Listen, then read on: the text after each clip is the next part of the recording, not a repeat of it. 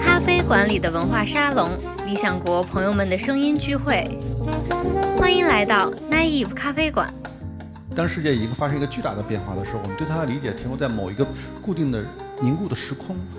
这后面也是一个非常明确的整个我们的知识生活的停滞带来的。回到八十年代改革开放的时候，如果那时候八十年代上大学的话，如果你突然发现一九四六年冯友兰写的《中国哲学史》，哇，这太了不起了，中间已经隔了四十年。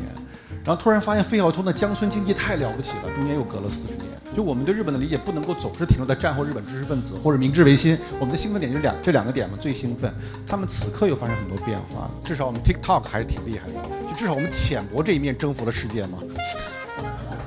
很多的旅行者是我研就是读了很多东西之后去研究之后，然后去了现场。我完全不是，我就我对到了现场之后才对它发生了兴趣。其实我到三十岁之前，我一点都不喜欢旅行，就是我自己是属于被书束缚的一个人，印刷崇拜毁了我，就那种只爱陌生人是有道理的，就是而你总你就是总爱上自己不该爱的人也是有道理的，因为他他他提供一种完全的陌生。然后我说你来干嘛了？他说我来印度学英文。我当时那种震撼，你知道吧？因为印度英文，我靠，这他妈的！因为那个时候过过分封闭了，你看到个正大综艺就兴奋的不得了。杨澜带我们去看看泰国啥样，就特别开心。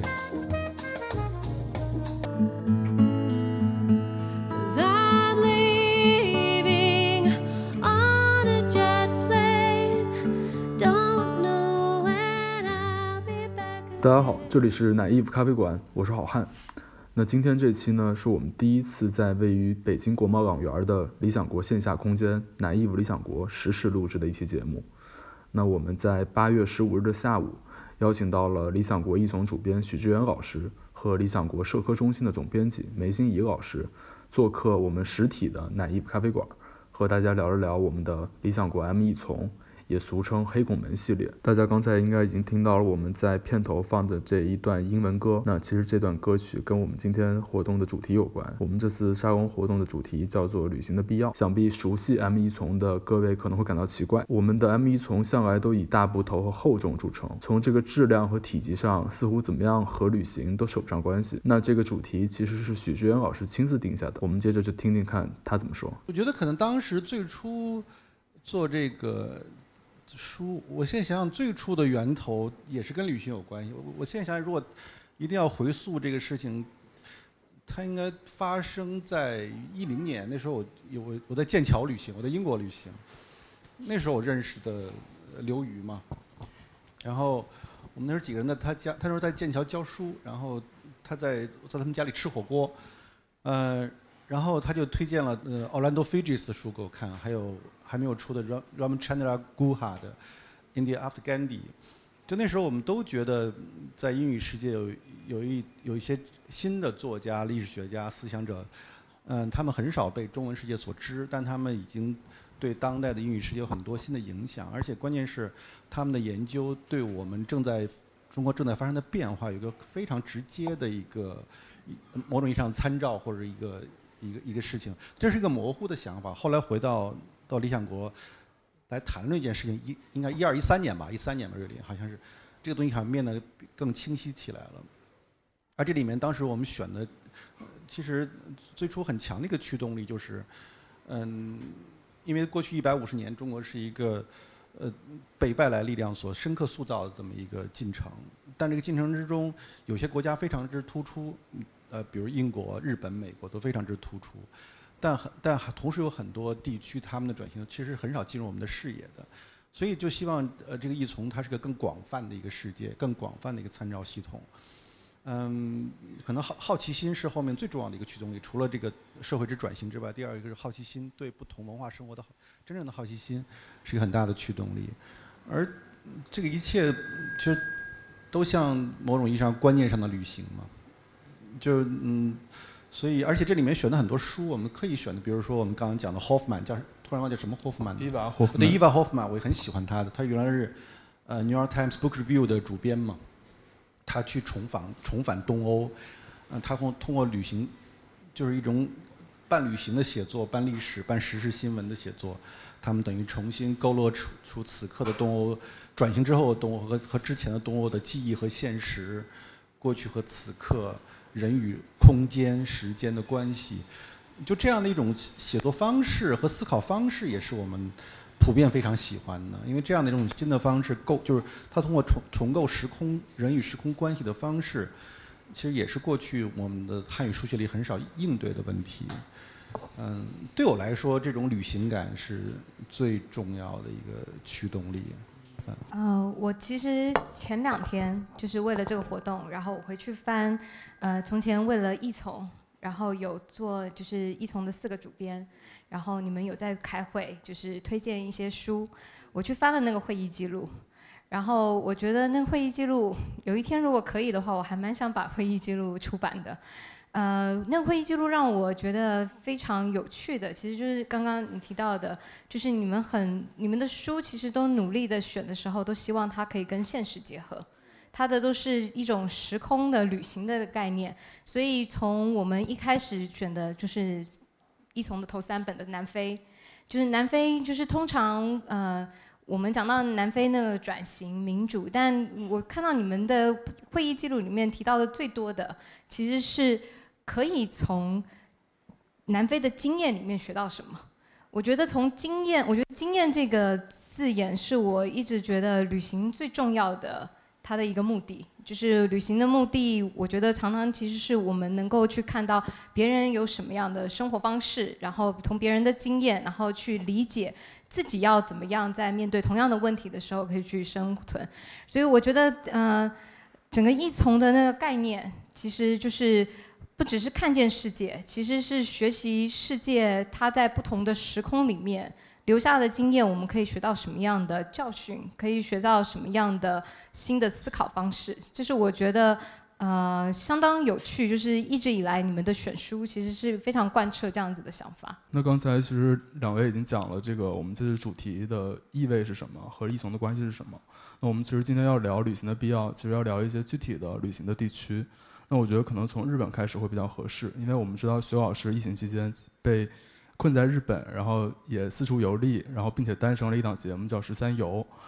那其实这个徐老师也给一从的很多日本方面的选题的书做过序、做过推荐，包括这个《创造日本》伊恩布鲁马的，还包括这个战争时期日本精神史。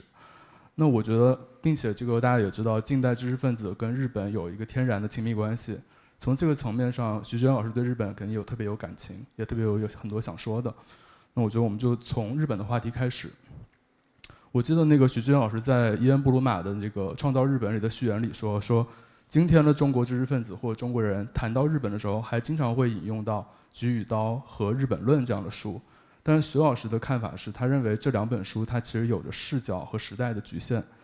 它是一个，一个是一个美国政府为了战时或者统治的需要的一个学术定件儿，另外一个是这个民国时期的一个革命党人他在那样的局势上写出来的。然后徐老师其实认为说，我们对日本这样的了解和这样的引用，导致我们其实对日本，呃真实的当下的内在的复杂性和它当代的变迁并不了解。那我其实想问一下徐老师说，这个在疫情期间，在这样一个改变世界的危机中，你对日本有没有什么新的观察？主要是厨艺提高了一些，其他的更深的观察暂时好像体现不出来，需要时间吧。你主要你问的太一本正经了，我突然就不知道该怎么说。对，呃，因为其实很有趣，他这个跟我的关联是很，嗯，有有他很功利的色彩。因为我在写梁启超的第二卷，他都呃，他都是在日流亡日本期间发生，一八九八到一九一二是个明治晚期的。时候发生的，然后这里面我在写的时候，我也看到一个有趣的呃段落，可以回应你刚才说的一有一句话。其实一八是一八九七年的时候，九六九七年吧，黄遵宪不是第一个写日本国志的人嘛？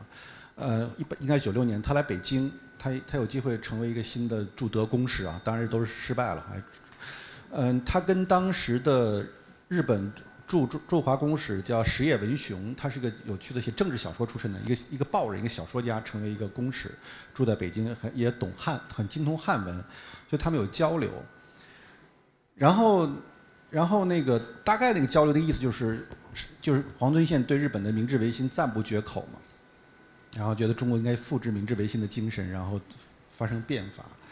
然后石野文雄回答他说，大概是个意思，如果没记错的，就是说日本其实这三三，他一八六八年的明治维新开始到一八九八年三十年了，他说已经发生非常多的变化了。说你们因为黄敦宪是一八七几年去驻日的嘛，说你你们你看那个时候经验的日本，然后跟我谈论这些日本，就像你用中国明朝的时候事情来对应现在的事情是一样，因为它已经发生了巨变。但是我们的知识结构还停留在黄敦宪停留在二十年前的日本，说这样的话，你这种谈论就是。会很很荒唐，很多时候，其实看到这段落对我启发非常非常直接的一个冲击。其实我们对世界的理解始终处在这么一个状况，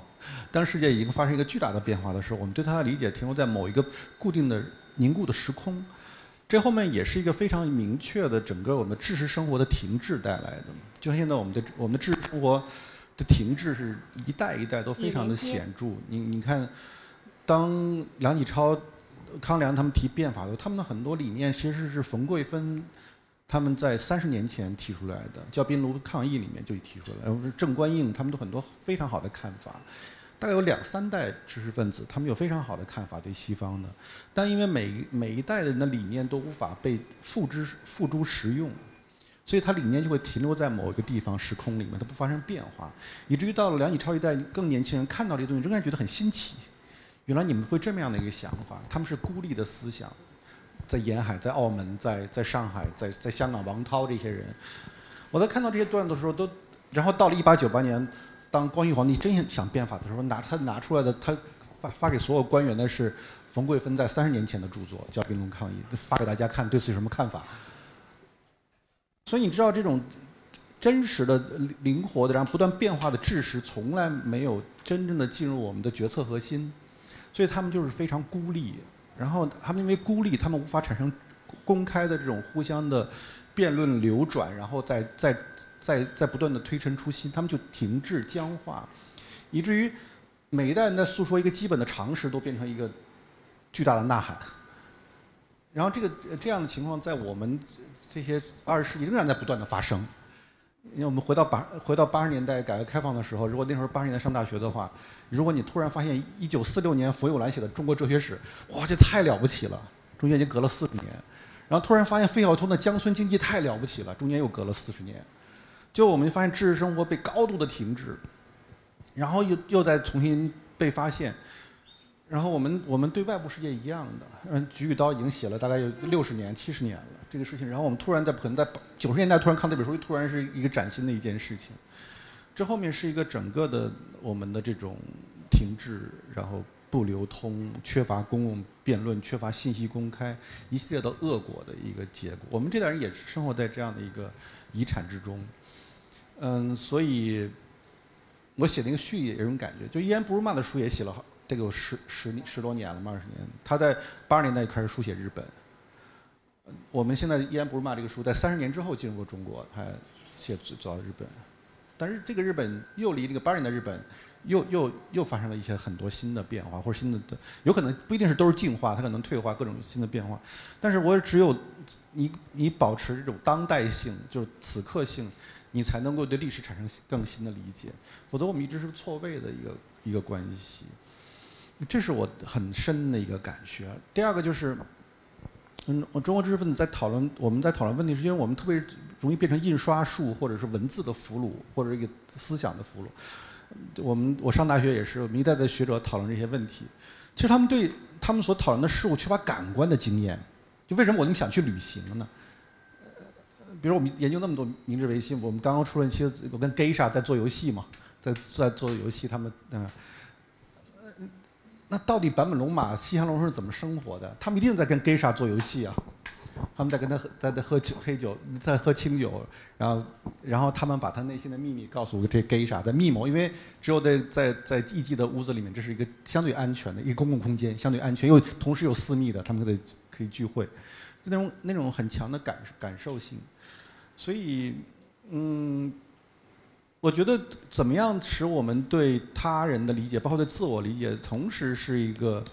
有高度直接的个体的感受性，然后包包括有明有明，就是致力于使它有有当下性，就是他们同时在想什么事情。就我们对日本的理解不能够总是停留在战后日本知识分子或者明治维新，我们的兴奋点就是两这两个点嘛，最兴奋。他们此刻又发生很多变化，他们现在的。呃令和时代，他们生活在昭和的遗产中，也生活在明明治的遗产之中，他们之间有有有某种连贯性，同时它有一些变化性。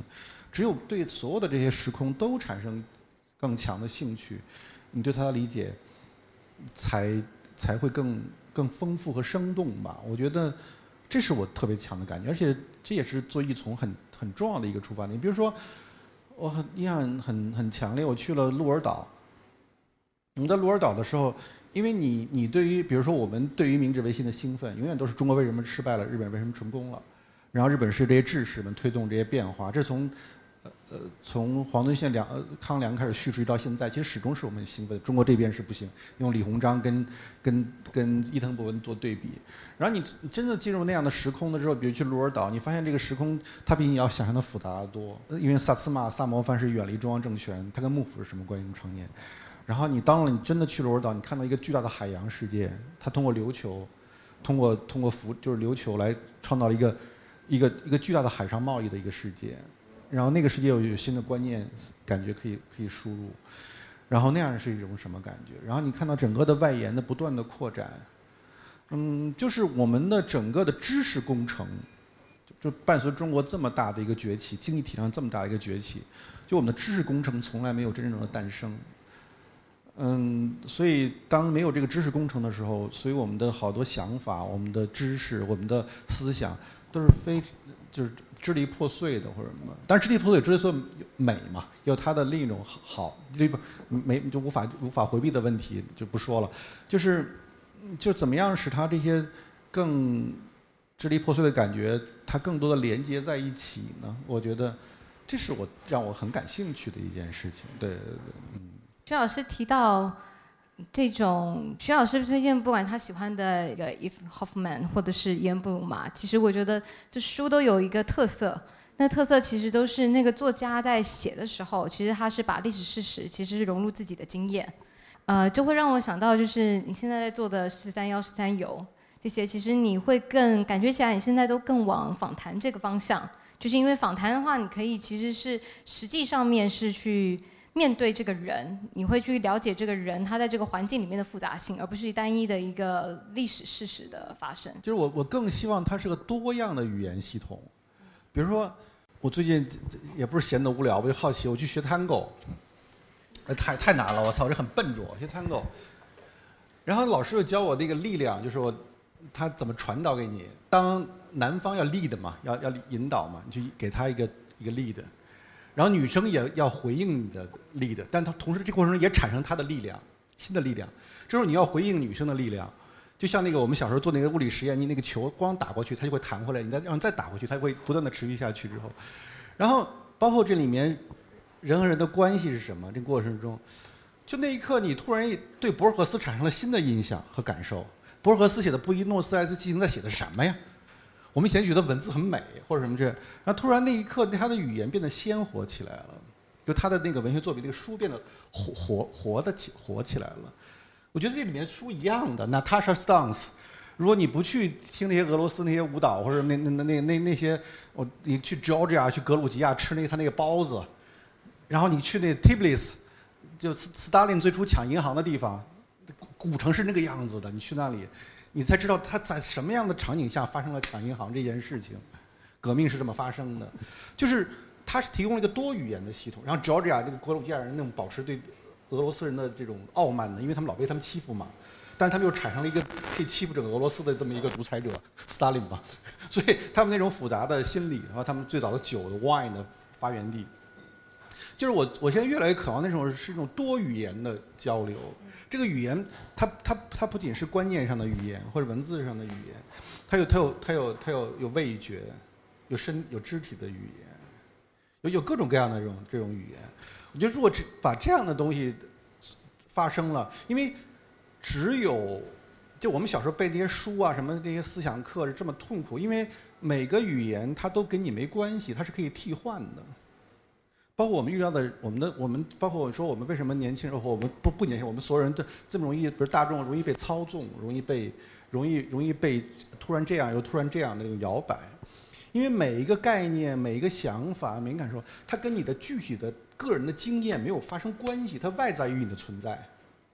所以它它随时可以被替换。但如果这些观念、这些这些思想、这些语言是跟你非常具体的头脑与内心产生了关联，甚至身体的记忆产生关联的话，他们很难被替换的，他们就会生长成一部分。你说我们喜欢霍夫曼或者什么写的，他们就是延伸出来的记忆。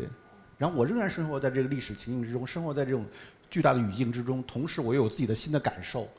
它是粘，它是它是粘稠的生活在生长的在一起的，他们就很难被偷窃。很难被操纵，很难被替换。这样，我觉得这社会就会变得更多样、更坚定。你自己也是嘛？所以，所以这是我觉得让我现就至少像我现在是一个最让我着迷的，就是就书写写作应该是一个非常多线条的，就是就是呃具象的发生。同时又很抽象，抽象可以变得很具象，具象也变得可以非常抽象。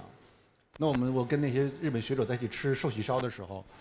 它是个非常具象的事情。但你所有人都知道，寿喜烧起源于明治维新，因为日本人觉得自己需要吃牛肉嘛。然后天皇要带头去吃牛肉，他们之前不吃肉的嘛。然后萨斯马萨姆萨摩藩人为什么可以成为一个重要领导者？很很大程度是跟他们那儿偷偷吃猪肉有关系。他们的身体可能更更，就是我觉得历史是这样的无穷的细节，或者我们的生活也是，思想也是，我就我就很渴望这种这种东西。呃，这让我想到了两个，一个是这几年日本比较学界、历史学界其实比较喜欢做的研究是用精神史，就像我们出的战争时期日本精神史，而不是用思想史，因为他们认为思想史是。呃，高深的这种哲学家、思想家，他们想出来的比较宏大的观念。然后，但是精神史的话，其实你会融入到个人的经验。然后，通常他那个人会去描述他怎么样去跟别人相处。所以，我觉得这个其实是一样，其实都回到一个非常个体的。经验，然后希望大家是可以感产生更直观的感受，而不是你像是隔了一层，只是在文字上面，然后看一个非常宏大，但是实际上并没办法落地到现实里面的。另外一个是想到就是前阵子你不是推荐我一本那个清泽烈的《暗黑日记》，对我以前因为我历史系出身的，我以前其实还是比较习惯读学者写的历史著作，就。我把日记都当成是一个史料，就是我需要去做什么事件的研究的时候，我才去使用那个日记。然后，因为你推荐我那青泽烈那个暗黑日记，他青泽烈是日本就是蛮有名的大正到昭和时期的就是外交评论家。然后，但他就是一九四五年就肺炎过世了。那他在战争期间就是每一天都写下很详细的日记，有那一天发生了什么大事，然后那一天他对于。呃，日本的战争，然后他跟美国之间的关系，他都有自己非常详细的评论。呃，看日记的时候，我才发觉，感觉那个战争的画面都出现了，因为他就生活在东京，然后他不只是在描述发生什么事件，因为发生什么事件，今天东京空袭了，还是呃，日本跟日本的首相发表了什么样的宣言，这个我们平常看史书都知道。但是他会写下很明确的，就是他周边的人怎么评论这件事情。然后大家听到了这样子的宣言，比如说，呃，东京发生空袭的时候，他就会描述他旁边邻居家，然后多少人被压在了就是倒下的房梁底下，然后他花了多少时间，花了他花了两个小时，然后努力的想要打电话。打电报，然后希望可以确认就是东京另一头的，就是家人的安全。但怎么样，都是电报其实都是无法通。就那一瞬间，就是你会有种就好像在看在看战争影电影一样，就是你非常清楚，而且你会非常心痛，因为你知道，呃，他就活在那个时空里面，然后你可以感受到他的那个焦急。他一边在写着日记，他一边在说：“我现在写他日记啊，但是我待会打算可能下午再试试看，我能不能联络上我的家人。”就我感觉，就这也是刚刚就是好像就问到说，就是比如说包括日本，其实可能不止日本，其实就是一从之前就是会有这样子比较，还是会比较偏向是学者的这个研究，像是费吉斯的书，呃，但。这也是我之后会想要，比如说跟徐老师，就是我们多探探讨。就我觉得，感觉我们可以开始在挖掘一些比较这种个人的经验，像是我们怎么样把从前的日记这些呈现。之前我们才出了伊恩布鲁马的残酷剧场，呃，其实残酷剧场里面有一篇我非常非常喜欢，是在讲战争时期占领时期的法国，就是被纳粹帝德国占领的法国。它里面用了两个学生，一个女学生，然后她法国她是法国人，但是犹太裔，法国女大学生的日记，然后另外一篇是一个法国男学生的日记。呃，你可以从这里面日记，就是我们通常大家最有名的法纳粹时期的那个日记，就是安妮日记。然后，但是这两个大学生，因为他们已经到二十多岁了，所以其实他们不像安妮一样，安妮就是其实还是她的日记很多是在分享自己的心情。然后，但这两个大学生，你就可以看到他们是会把记录他们从本来他们还可以在路上行走，然后到下一天他发觉他的朋友不见了。然后再到下一天，他发觉就是所有他的亲戚都要求他，你要不要赶快逃离法国？就是可能再来，就是法国的犹太人也会被抓起来，呃，就是。这个日记就会让你也是一样，就是看跟我们在看《第三帝国》这种三部曲这种史书是完完全全不同的感觉，因为你就是回到了那个现场。我们可能更多的会去关注的都是一个更宏大的叙事，比如说奥斯维辛集中营发生了什么事情。然后，但是当看到这样子的一个日记的时候，其实你是跟着他生活在里面。然后你当看到他最后一天，他的日记就停留在他被抓的。他被送去奥斯维辛的前一天，然后到前一天的时候，他的最后面他日记还是写，呃，我相信这还是会有美好的事情发生。可是隔天你就知道，他隔天其实就被送去奥斯维辛，然后再也没有从集中营出来。所以我觉得就是这种阅读个人的经验，是一个跟我们阅读一般史书完全不同的感受。就这种，其实这我们一丛里有一个我很喜欢那个 Tim s c a r d e n Ash 嘛。他总是在写，他在写，他叫 History of Present，此刻的历史。嗯，就我对一直对这个很着迷，但最近写的少。但是最近我开始对兴趣重新恢复起来，也是这位细节。刚你说讲那奥斯维奥斯维辛，奥斯维辛这个事情，我就印象最深的是，其实呃 Primo Levi 写的吧，Levi，他说在集中营里面你怎么感到集中营的痛苦啊？当然有很多大的描述，他说这个这些折磨是非常具体的。他他有一次好像印象里他写了双鞋，穿皮鞋的感觉。因为你你在奥斯在集中营里面，你马上就会体重下降，你会瘦嘛，营养不良会瘦。当你的脚瘦的时候，你你的脚就会越来越骨感嘛，鞋对你的摩摩擦就会越来越强烈，会很痛。你是从脚的痛，他从这时候开始开始讲起来，就非常非常具体，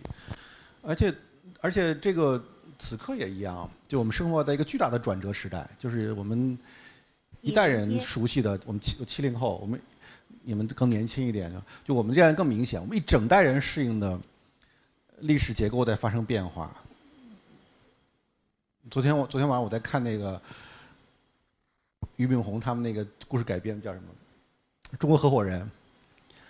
哇，你都你现在都很他们都很难想象，原来我们这两代人是这么的热爱美国。想去美国，听到美国 John Denver 那些歌，听到那些声音这么激动，然后去美国签签证是这么重要的一件事情，你现在都很难想象了。因为那个时代是你那时候我在重新看的时候，突然意识到这个时代整个就结束了。这结束以后，通过非常多的细节，连我去学 Tango 都是这么一个大的历史变化中的一个细节。因为你，因为你，你突然发现，我这一代人都受到要去改变时代这种影响，改变社会。啊！突然发现，原来这个东西变得至少在眼前是非常不可能了。我们只能改造我自己了，只能改造我自己的身体了，改造我的肢体了。它是另一种方式。然后你穿过，因为我我是在一个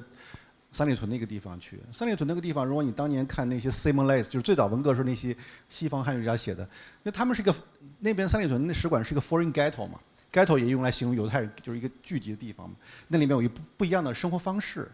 因为是使馆区带来的一种，好多人喜欢那些地方，因为代表一种更放松啊，或者说咖啡啊什么酒，就是咖啡那样那样的是一种生活方式，它一个当时很集中的。然后你放那，你发现那个地方是在显著的开始衰败，就是过去的外来影响是是一个城市中越就是一个最中心、最热闹、最跃升的地方，你发现地方就开始在衰败，就外来的影响呢在在在在减弱。然后你同时像我这么一个整天要关心这么大的大事大事情的一个人，然后钻到一个到一个到一个空间里面去，那里面，我我之前发微信的时候，他充他是同时充满着，就是那个跳跳探戈的地方，同时充满着一个北京老炮和博尔赫斯的布宜诺斯艾利斯的双重的感受，就是一种 double 的 nostalgia，它是一种有很多怀旧的，好像似乎生活在过去又不知道生活在哪里那样的一种时空的错乱的感觉。而探戈这个形式也是，它从阿根廷传来，探戈过最初是一个反是一个边缘的艺术，它是在妓院里跳的嘛，然后是黑人们最初的舞蹈，他们用身体来反抗，就表现自己的痛苦也好，它也是个引诱的艺术嘛，它是一个。等于它，它是一个边缘、非常边缘性的一件事、一个事情。那它有它的文文化基因，后来被中产阶级化，然后又传入中国，然后那样的一个空间里面，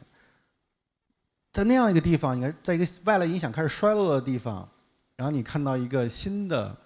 学探戈也是另一种世界主义啊，被北京化的世界主义是什么样一种感觉？所以你看到一种层层叠叠的关系。然后我是一个四十多岁的，一个是青年知识分子。一个四十多岁的青年知识分子、青年作家去的去去去赶上，包括我我看到那北京，我比如我我去 Ritz Carlton 喝喝喝咖啡，它是一个十年前刚刚就回回你这个老男人这个话题了，我再讲讲一句，我刚刚呃 Ritz Carlton 十年前在金融街办的时候是一个很新的一个酒店，现在你再去你喝咖啡的时候，你发现这整个大堂里面 lobby 里面乱七八糟的，然后那个沙发也也不是什么好皮嘛，已经开始裂开了，就是那种。那种裂纹都出现了，然后你突然看到了，也是我们所熟悉的生活的文明的本质啊。它非常快的膨胀，然后急急速的速朽，我们的速朽感是多么强。这种速朽，就我们的从器物开始，建筑，哇十年前是一个非常好的摩天大楼，二十年、十年之后就变得到处都是脱落，街角就是它的速朽，镀金，镀金那个金开始消退的，我们的镀金时代。对人生也是，从来没有就很少有个社会像对年龄这么敏感，因为它速朽。那年龄保鲜期甚至甚至超不过三十岁、二十五岁，你到三十岁突然觉得自己老了，是老男人，是老是不是老人嘛？不，这就是对年龄这种高度敏感，那是什么？你没有内在的价值，你只能靠一层镀金的保鲜膜。就这个文明的它的它的特性是是在每一个系统里、每个细节里都蕴含的。如果我们你把这一切的感觉都描述下来，过了二十年、三十年之后，咱们再重新写这段历史的时候，这个巨大变革的历史的时候，这些细节就像你在引用那些日记是一样的，是一样，因为他们会很好奇，他们当当代人会怎么看待这一切，是一样的细节。我蛮好奇，你觉得你现在要改变自己的身体，然后你选择探狗，是你也是抱着某种世界主义，或者是要更青年？知识分子的觉得就是要配合青年知识分子这样的形象，所以要选择如此世界主义的爱好吗？嗯，我觉得不跟那个年年龄没关系，它是一个，它对我来说更充、更有感官式的诱惑的一个东西，就是它它让你更去发现，因为因为 Tango 是一个引诱的艺术啊，你去讲呀。看哪个人，你是个引诱的，是非常有节制的引诱的人。然后你吸就是吸他的身，他整个的舞蹈的语言是跟别的人不一样的嘛，因为他是在十在南美十九世纪那时候的发生，他有他的 DNA 嘛。他他是当然所有的 dancing 都有引引诱的意思啊，都是这样的。但是他更强，所以你在潜意识在在做什么？我在想一件事情。啊，你这么一问，真的是。你潜意识，你想用自己的生激发自己的内在的生命力，来抵抗这种琐碎、嗯衰落，就整个弥漫的这种衰落感、琐碎感。你你在用你的强烈，你哦，你这么问我真的是可能内在那种激发起这种内生那种生命来来对抗它，应该是对。我另外刚刚你提到美国，就是这边有一段时间，你讲起来这边这边有一段时间，就是对美国极为向往。我以前没没没那么喜欢看那个电影的，因为因为最近我要去见那个俞敏洪老师嘛，所以我就看看那电影，看到他们分手那放的音乐真的挺好听的，而且你一下就想起很多事情事情你都会想起来的。他要离开嘛，杜鹃要离开嘛。那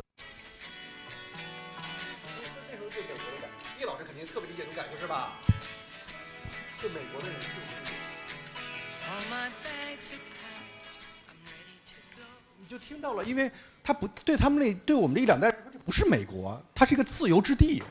它是个概念，它是个 idea。然后你在你在你在那个地方要重新创造自我。但因为你们这更年轻一代人，他们就通过抖音就不断的每天创创新创造自我十几次，就他们通过另一种方式来重新创造自我，呃，所以它在发生变化，对，但我觉得去研究各种学科有意思的，对我来说最大的吸引力就是这种：你看到眼前正在发生的一切，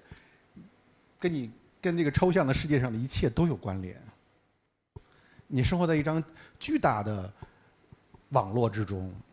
所有人跟所有人都有关系。其实我自己对日本觉得很有意思，其实就是比如说像这种对美国的向往，其实从明治维新、幕末、明治维新，然后。一直以来，然后一直到战后，他们即使被美国占领了，他们后面六零年代、七零年代的那种纠结，其实还是在于，就是我们到底要怎么看待美国？就美国好像永远就是西方一直被放在一个最先进、文明，然后近代化。呃，我记得应该是。大概一九八零一九八零年的时候，那时候日本的首相大平正方，呃，我记得他那时候有做了一个宣言，那个宣言就是日本就是之前都是在往近代化富强，然后做了很多的努力，然后向西方国家效法，然后但是他觉得到一九八零年的时候，他觉得我们的近代化完成了。我们现在已经就像是欧洲、欧美国一样，就是已经进入了近代化的现代文明国家了。所以接下来我们要找寻日本自己的路，就是感觉这就是好像这有点像是东亚国家，就是一直都会陷入在这个的焦灼。这一百五十年来，其实一直都陷在这个焦灼里面，就是把美国会当当成某种民主、自由、现代化的那个象征，然后大家往那边偏向了一点之后。就会又很焦虑，就是我到底我自己的本土性在哪里，我自己的道路在哪里，然后又赶快偏回来，偏回来之后可能又太偏了，然后又赶快就是感觉这一百五十年就是都不停的在就是摇摆。刚刚你听到萨摩讲到萨摩，然后其实会同时会它会牵扯到比如说像琉球啊，其实就是整个东亚感觉呃嗯大家现在都会讲东亚史，就是因为整个东亚其实。各国当然命运都不太一样，但是好像那个焦虑感，就是这一百五十年来其实一直都有。可能在你在研究梁启超，其实也就是一直感觉到他们有这样子的想法嘛。对，我现在就比较，嗯，相对我当然会理解你的意思，相对更释然一点，因为这个是是全人类的一种特性嘛，就是，嗯，就是每个人最后我们都是被自己的。先是被自尊，就是中很中意的问题，要为自为自己的 dignity 奋斗。你些财富、wealth and power 都是为了证明自己有 dignity 的这个自尊存在。然后同时，当你有了自尊之后，你就要超越别人，你要你要比别人更厉害。这就是人的非常的本能性的一个驱动。然后，如果你对你是很难以超越对方的话，你就陷入很大的焦虑、焦灼。然后你你想模仿他，模仿他，然后再超过他，再重新制定规则，让他。承认你的存在，就就是也是福山讲最后讲，就是你要就是就是就是为被 recognition 所承认，被被认可所。同时，当你在被认可之后，你就想超越对方，然后你就就这就是我们所有的人人社会的一个最根深蒂固的一种驱动力吧。那这个东西，我们对西方的焦虑非常多年了。这个我们，但是你想想，当年美国人对英国人多焦虑。这种焦虑现在仍然存在。纽约，你听到一个 London accent、Oxford accent，他们还是很开心呢。他们还是有一种特别的感受。那你想，那说明英国人的文化，他一七八三年已经美国独立了呀，已经过两百多年。这个 accent 的问题，这个口音的问题，仍然会困扰他们，给他们带来不满。那他们也生活在这样的一个一个一个一个东西、一个系统里面去啊。所以这种东西，嗯，只不过在东亚系统里面。因为我们因为不因为我们在不断的灌输我们的独独特性，我们过去的优越性，因为过去的有多么优越，然后被摔下来的痛苦，不被承认的痛苦就有多么强烈。而且我们也是，我们要一旦我们稍微优越一点，我们就要立刻成为新的规则制定者。这也展现在我们生活中的方方面面。从一个创业公司到一个一个普通的三线城市读《环球时报》的一个读者，到一个 policy maker，他们都很都的一种特点。但一个有意思的社会就是他们不同的声音之间是有制衡的。你要缓解这种，你你你要你在内部有很多辩论呢，你不是只有这样的一种方式是对的，有别的方式是什么？所以我们对于西方这种，就是日本是典型的 love hate relationship 嘛，爱恨交加的这种这种这种情节，也是尼采说的那种 resentment，用羡就羡慕嫉妒恨嘛，就这种妒羡之情，这这东西一直是我们的一个东西，而且而且我也我也我觉得也也没有什么，你像你包括我刚才说去 tango。那整个的拉美人，为什么他们，博尔斯他们年轻的时候，包括马尔克斯，他们一定要去巴黎呀，一定要去西班牙呀？那那对他们，他们是文化的边缘呢。只是拉丁美洲文学大爆炸之后，大爆炸之后，他们获得了一种新的似乎文学上的自信，但整个这种边缘感仍然是很强的。这种边缘和中心的这种这种爱恨情仇，它会，它就是我们社会的重大的驱动力。我们现在我们也生活在这个阴阴影之中啊，就是那我们比如中国知识分子说艺术家稍微好一点也没好哪里去吧，反正是我们的创作者吧，那我们就是仍然生活在这个话语系统的不是就边缘边缘的地方嘛，你要都承受这些东西，但同时边有边缘之美啊，就我在我在亮马河那个那个 Tango 的 House 也有它的美啊，它它跟布宜诺斯莱斯不一样。但它有它的独特性，你要尊重你自己的独特性啊！日本的西餐这么难吃，但它已经固自成系统了。它很多时候，它又发那明治式西餐特别难吃，现在他们发展出新的日本西餐的方式，它可能比原来的西餐还更有意思、更好吃。然后是生活在巴西的那些日本移民的日本菜，那些生鱼片要比在东京的生鱼片更好。就就是你你要放出自己的不同的文化系统，是就是我们现在一样啊，我们我们。我们做这样的异从，那我们现在大量的要要接接受他们的输入，但我多么希望过两代人之后，我们这里变成了一个研究动物文化的一个重镇呢？是可能的呀，possible，这是非常可能。我们看到那个普什克，一个捷克的汉学家，成为一个很重要的中国小说的研究者，这都是可能的。就是有那种开放性，对对对别人理解的好奇，同时有某种。我那种新的确认，就对自我经验的确认，你们自身的经验都是很独特的，就就是我们刚才说的一切都是非常独特的，所以我觉得我写的不比他们差嘛，只不过我们有这样的，大家有这样的习惯，外来的作家会更怎么样呢？那你们就是他是 Peter Hessler 写的，然后突然觉得 New York 就，这是我们自己文化系统另一个问题，就是当我们在一个很 pompous、特别自大的时候，同时我们又非常不尊重自己的创作者，不尊重自己的。内心的一个想法，所以，所以我们可可能新的时代到来了，我们可以去寻找一种新的模式、新的方式、新的感官、新的什么各种都可以，新的思想。我我我挺期待这样的一个，至少我们 TikTok 还是挺厉害的，就至少我们浅薄这一面征服了世界嘛。就是我们的即兴这一面，就是我们中国人的生活非常之即兴，就是这种即兴的乐趣。也是我们，如果你去搬到海外去住，真的受不了了。我，你看我那新的朋友在东莞来，多开心啊！立刻去大排档去喝喝碗粥。这我要在美国，在英国，这我得提前一周。下周三我们去吃个晚餐行吗？这个这种生活完全受不了。就是我们，但你就要在即兴之中找到新的可能性。刚才那个心怡和徐老师的分享提到一个关键词叫语境，还有一个现场。那其实。呃，像徐老师就认为说，这个在切换不同的语境和语言，其实是旅行的一个精髓。但你要进入在进入那个旅行现场的那个语言，你需要读书，需要你要具备这种有历史穿透力的想象，并且感到兴奋，你可能就需要有一些输入和阅读。那这个其实也跟我下一个要问的问题相关，因为我就是为了做这个准备，在看呃那个许志远老师十三游那个节目嘛。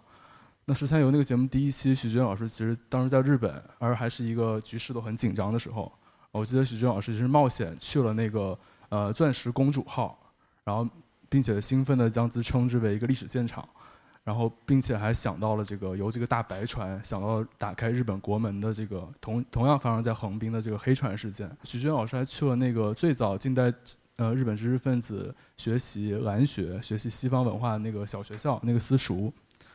对对对，我就想问，想让老师其实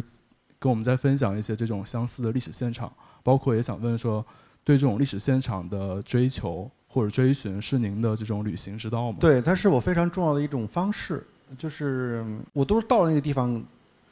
开始之后重新读书的。我不是一个研，就是很多的旅行者是我研，就是读了很多东西之后去研究之后，然后去了现场。我完全不是，我就我得到了现场之后才对它发生了兴趣，然后我才会重新去，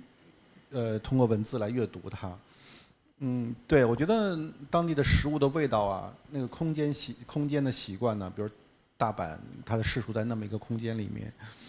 嗯，所有这些东西都对我来说很重要。就是我觉得我想象的一本书应该是一个非常多维的。你刚刚讲到，就是现在你都会可能去了那里，然后你才开始在阅阅读。我最我最近这两年也开始学习，以前我都做好多功课，然后我朋友都不想跟我出门。就是因为我都准备好，然后我都跟他讲说我们要去这个教堂，然后这个教堂的历史，然后你也读一下。然后我朋友都压力很大，就每一个都我都会讲我们今天，而且行程都排得满满的。就是比如说去德国，就是德克隆，然后我们就要今天先去哪个教堂，然后但我们同时就要先了解就是是哪一个时期的历史。然后所以我朋友后来都不想跟我出门。呃，这两年我稍稍。一一个是能够出去工作太忙了，能能够出去的时间少，然后稍稍在放松，但放松的其实呃也是科隆，呃有一个爵士音乐家钢琴家呃 Keith Jarrett，然后他曾经有一个应该是八零年代吧，有一张很有名的 CD 叫科隆音乐会，他在科隆那边，然后大教堂前面的广场，然后就现场即兴，整张的那个 CD 都是即兴的。那张是我心中的神之作之一吧，对，然后，呃，我一段时间就会很想要，很很很想要听这一张，然后我第一次到法兰克福书展的时候，然后前几天我就先跑去科隆，然后那时候就告诉我自己，就是，呃，我决定就放空一天，然后那一天我要带着那张 CD，然后我带着我的那个 CD 那个 CD player。然后我就坐在科隆大教堂前面，我就坐在那边，然后就坐在那边听的那张音乐。呃，虽然跟现历史现场也也算历史现场了，因为那张就是大家如果稍微了解爵士音乐的话，都会知道那张算是呃爵士现场演奏的，就是音乐史上面的神作吧。所以我在那边，然后我就幻想，我就幻想我自己就看着他在，我好像在音乐会的现场。呃，那一瞬间我第一次感受到，就那张 CD 我已经听了十几遍了吧，但那天就在看的科隆大教堂的那个尖顶，然后我特别就感觉到，我好像好像抓到了某一种神秘的神秘的历史现场的瞬间，就我好像感受到了，就是为什么当下就是大家会所有人聚集那场音乐会，那么多人聚集在那边，没有一个人知道他要弹什么。他其实，在上台前也不知道他要弹什么，然后他就对着钢琴，然后静坐了几分钟，然后就弹下了那一首，然后从此就改变了爵士音乐史。呃，那一瞬间让我就感觉好像自己从前都在只会研究什么科隆教堂谁建造的，然后他曾经在哪一年发生大火，然后他的雕塑是谁雕塑的，他的圣经故事到底是代表什么？那一瞬间，我觉得我自己都很不享受旅行。就我其实，在做的从前的旅行，我在做的事情就跟我在家里面看书是一样的。这样的一个人。哎呦，对不起嘛，所以在学习嘛。然后，但那时候我突然之间觉得，对，觉觉得自己从前的旅行白活了。对。而且我甚至就是去纽约的时候，我为了去大都会，呃，大都会美术馆，然后我住在那个 Ben B n B。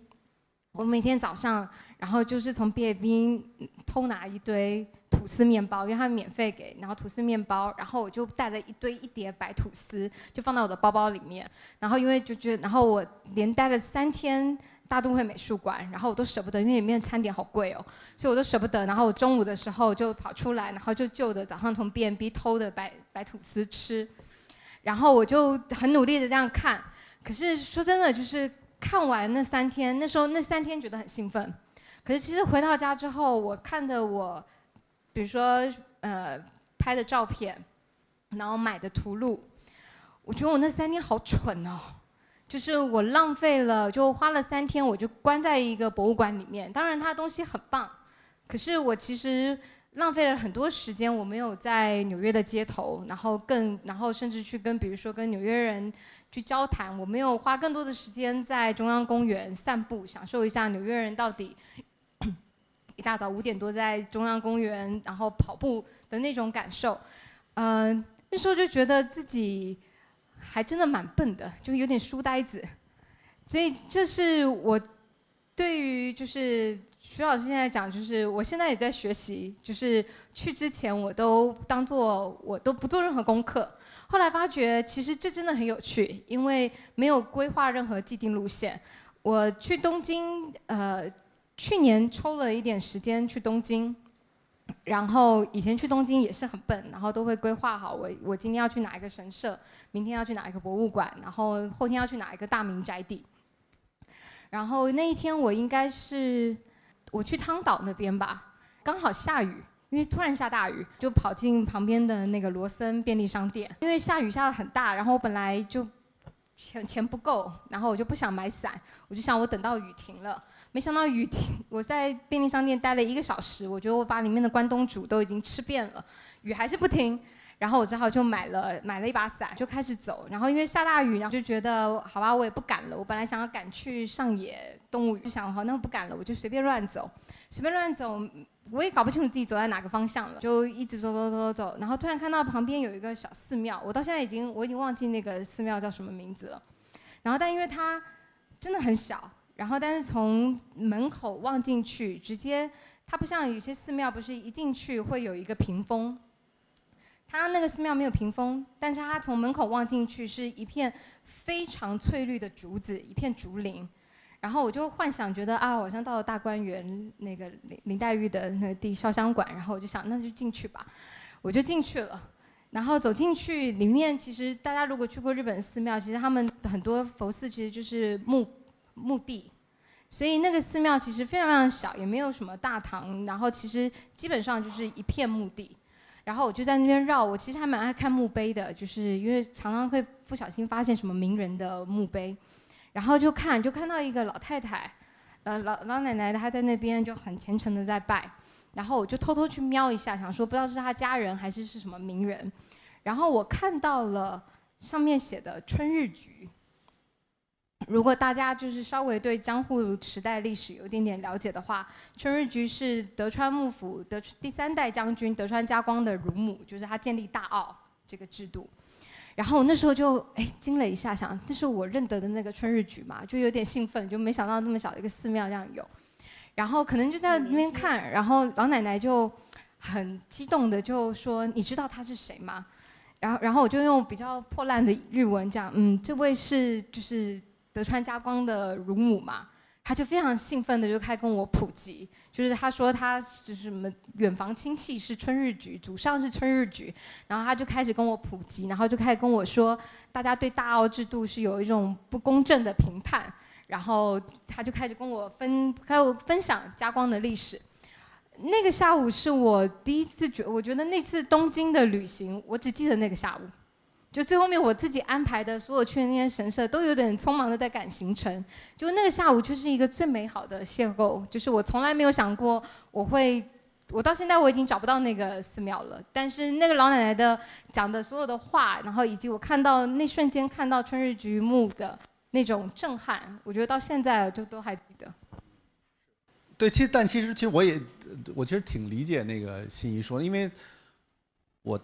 其实我到三十岁之前，我一点都不喜欢旅行的，就是我自己是属于被书束缚的一个人，印刷崇拜毁了我这种。嗯，然后你也误以为这书里面运好像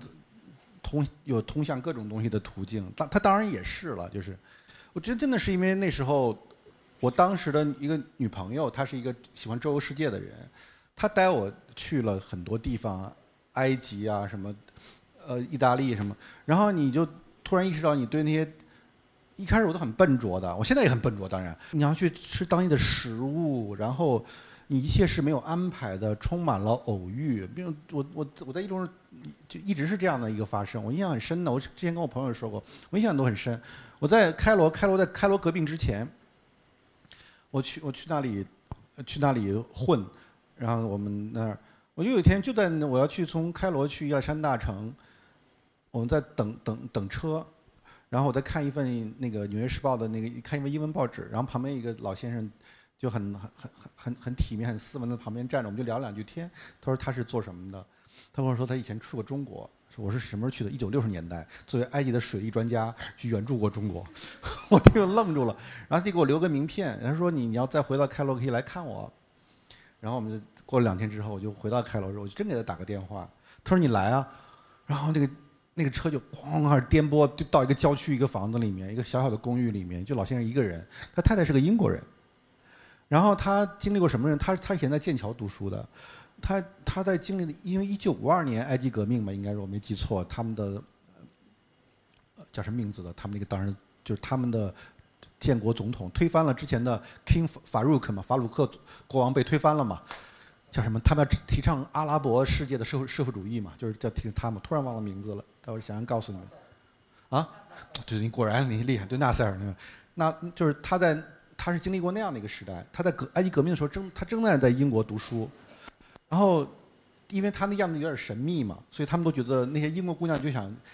引诱他，都觉得他是阿拉伯的王子，你知道吧？很可爱。他娶了个英国，把英国姑娘娶回到，就回到了开罗。他一回来就赶上整个的巨变。那他们都是很西化的知识分子，就特别像我们四九年之后那批民国燕大的教授啊那些人。呃，然后就经历过整个变化，他们又跟 par 开 party，因为以前在开罗市中心那片叫小巴黎嘛，因为。欧洲对他们影响非常大，很西化的，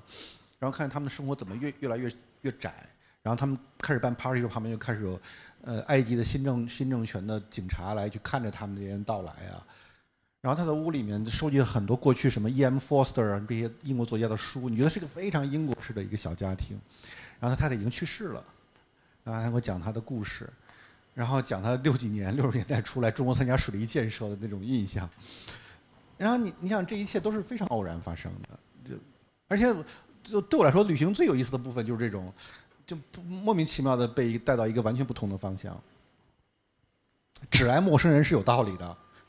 就是啊你总你就是总爱上自己不该爱的人也是有道理的，因为他他他提供一种完全的陌生。我觉得而且而且你发现，当你认识人多之后，嗯，他们就连接成一张特别大的网络，彼此都有关联。我那个游记写过，游游到你世界里写过。我我我见了埃及的余华，埃埃及的余华叫叫他叫阿阿斯瓦尼，他现在仍然是个牙医，他也他跟余华一样也是牙医出身的，他还在给给病人治治牙呢，因为他觉得一个是他们的他们是大量的盗版，他书卖的非常好，但他没有版税很很低啊，多一点也不行。第二个是，他觉得有牙医，他仍然是一个接触埃及社会非常好的方式。他他平时不不做牙医了，他就开始办沙龙，就这种沙龙。那然后就开始大家讨论各种埃及的各种问题，他要变成埃及革命中很重要的一个人物，所以非常有意思。后来我在我在报纸上看到他评论埃及的变化，我觉得都非常的亲切。然后这些人怎么认识的？是河北的河北介绍我认识他们的人，因为他的一个朋友在那里吧，好像是，哦不是，好像是另一个朋友啊，那我都搞不清忘了。反正反正我当时很大的一个梦想，第一就是我我我去看报纸嘛，我是真的很大的一个人生梦想，就是。我翻开的每一就国际版的每一个报道，那发生的地方国家我都去过，就我就内心的一个小小的梦想。但最近我我都困在日本的时候看 Japan News 嘛，他们的英文他们的日本报纸英文报纸，我有时候就有种内心的那种意外的喜悦。我突然看到了一一一张报道，是在疫情期间，五十个印度人被困在了他们去瓦瓦尔纳西嘛，瓦尔纳西是印度的圣城嘛，去朝圣。然后那个火车落那个，然后因因为疫情，所有 lock down 都都都都火车不运转了，他们就困在了车站站台上面。所以这五十个人在站台里面住在车站里面，然后这个车站的员工也照顾他们，给他们吃。然后他们每天的早上要去练瑜伽，在站台之上，他们戴着口罩练瑜伽，在在站台上。就那张一张照片，我是那 post 的一个报道上面，那站台上我待过呀。我就很，我就觉得，就我就这种报道就让我很喜悦。我我就困在东京，困在小路的民宿里面，然后我就看着这个 Varanasi 这个这个站台，站台上我我在站台上待了一晚上，六七个小时，因为印度的火车基本上就是完全不靠谱的约会嘛，都不知道他晚迟到什么时候。然后我在那站台上等，我记得我去瓦尔纳西去圣城混了一混，然后在那站站台上待待了六个小时，我等着车回去。然后那那天晚上我碰到一个。法国小伙子，他也没事干，我们俩在一起喝雀巢速溶咖啡，在那个店里面。然后我说你来干嘛了？他说我来印度学英文。我当时那种震撼，你知道吧？印度因为印度英文，我靠，这他妈的，你一个法国人来来印度学英文，然后我就非常的震撼。然后就是他在读一本科幻，他他他是科幻小说，没跟我讲科幻小说。然后你想，他一个法国人在印度学的英文，跟我一个中国的一个 Chinglish，我们之间的交流，产生了一种奇怪的默契，似乎都听懂了对方。就过了一夜嘛，可能那种那种都寂寞嘛，可能也没事干，跟印度人不更不知道怎么交流。然后我就想起我跟那个小伙子那个呃共度的一夜，喝速溶咖啡，后来车来我们就都走了。然后我在想，他现在是在哪里学英文呢？也不知道发生什么事情了。然后印度现在发生这么多新的变化，然后我我印象都很深，我都去别人那书里写的那个 s a n t i n i c t a 我都过去很多回忆啊。s a n t i n i c t a 什么是泰戈尔办的一个大学，泰戈尔当年是孟加拉文艺复兴的这么一个。一个浪潮，他办一个大学，他觉得东西方的冲突太大了，他办一个大学能够融融汇东西方。他去西方演讲啊做 speech，他不是得诺贝尔奖嘛，就募款找啊？他觉得中国一定要参与这样的一个东西方融合的一个关系，所以他去中国来，来来来来找找教授，然后就也来募款，蔡元培都给他捐钱了，还那时候。蒋介石还捐了书什么，周恩来都捐了，所以我去了他那个校校舍，已经是不是一个过去一看就很辉煌，那现在已经是开始破败了嘛，那不是过去的。然后我穿过，我就想看当年周恩来、蔡元培、孙那个蒋介石捐的书是什么样子的，校图书馆里面，我穿过一个办公室，那有汉学系、中文系，然后就看一个老先生，瘦瘦的那个，有点像那个阿玛提亚森那种感觉，瘦瘦的。然后他讲很简单的一个，他看到一个中国人来，可能也很开心嘛，聊去。我说你在研究什么？他说他在研究林彪坠机事件的。然后我在一个 印度北部的小城里面，突然悠悠的传来这么一个感受，你觉得那时空之错乱，你知道吗？然后我就有很多很有很多这样的一个经历。我觉得这些东西就就他们会刻在心里面，它都是很很很意外发生的。好多好多，对，你你问过去了，我会想起好想起好多这这些事情来。刚才徐娟老师和欣欣老师其实用个人的经历告诉我们，千万不要就我们今天做一从叫旅行的必要，但是两位老师告诉我们，千万不要做一个这种拙拙劣的知识分子的这种旅游，就是在书本里然后按图索骥式的这种书呆子的旅游，一定是就是把这些东西拙劣也自有其魅力，嗯，有一切。如果能把拙劣诚实的表达自己的拙劣，你看我我那么爱 Jeff Jeff Dell，你感觉一从那出出现来说，Jeff Dell 那种笨拙的那那种旅行者，那旅行中遇到各种各样的困难，整天担心自己护照丢不丢，就各种各种各种爱喝水肚子会怎么，就是他这个所有的细节，我觉得呃特别有意思。然后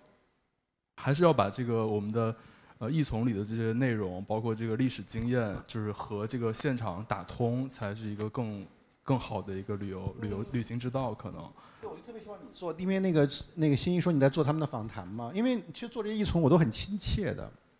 因为我们过去，你不要回到那个传统，因为过去我们说的这个外国作者，他们都，因为我们总是译界去世的人，比如八十年代你要读，你突然读到萨特、尼采，特别兴奋，那跟你没有关系这件事情。那译从里面很多人我都认识，比如 Richard Evans，我听过他的，他是呃 Wolfson College 的新的院长，我在剑桥的时候，他有个他有个。Speech 他做院长的时候，那都那我见过最难吃的自助餐的那种那种就职的演演说那种自助餐太难吃了那个，然后他在那儿讲讲什么纳粹怎么去去去偷窃当年的这个就是二战的时候那些就是艺术品虏获这艺术品，他讲这么一个 speech，我也没听没听见他说的是什么，但因为我去吃了那很难吃的自助餐，我对 Wolfson College 里产生了很强的印象，然后我在书店里面突然看到他的书，就是这本。纳粹，就是就是我们刚刚翻译出这本书来，所以我就买了三本，买买回去在剑桥读的，就是所以它